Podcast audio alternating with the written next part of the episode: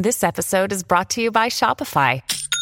Forget the frustration of picking commerce platforms when you switch your business to Shopify, the global commerce platform that supercharges your selling wherever you sell. With Shopify, you'll harness the same intuitive features, trusted apps, and powerful analytics used by the world's leading brands. Sign up today for your $1 per month trial period at shopify.com slash tech, all lowercase. That's shopify.com slash tech.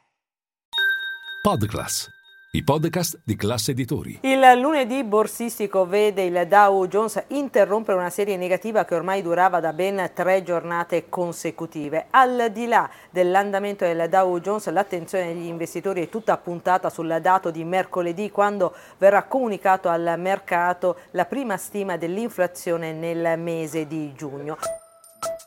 Linea mercati. In anteprima, con la redazione di Class CNBC, le notizie che muovono le borse internazionali.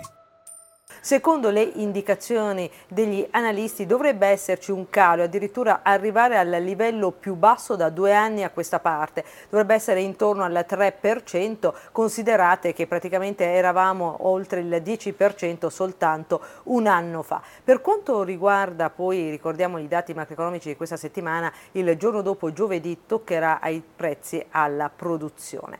Sul fronte delle dichiarazioni degli ex numeri uno delle Fed locali, penso a Esther Jones, ex presidente della Fed di Kansas City, ma anche Eric Rosinger, che era ex presidente della Fed di Boston, sono tutti convinti che ci sarà un nuovo rialzo dei tassi da parte della Fed, da parte di Jerome Powell in questo meeting del mese di luglio, mentre c'è molta incertezza per un rialzo a settembre. Oggi i rendimenti, soprattutto sul fronte del T-bond a 10 anni, sono scesi, anche se continuano a mantenersi intorno al 4%, mentre il biennale biennale continua a restare in un livello che non si vedeva addirittura dal 2007. Passando alle singole storie societarie, attenzione ad Amazon perché è scesa nonostante tra poche ore scatterà la prima delle due giornate dell'Amazon Prime, domani e mercoledì una volta era un momento molto importante sul fronte delle vendite per il colosso dell'e-commerce, ma ormai lo sapete, gli investitori guardano più al settore cloud e anche alla pubblicità.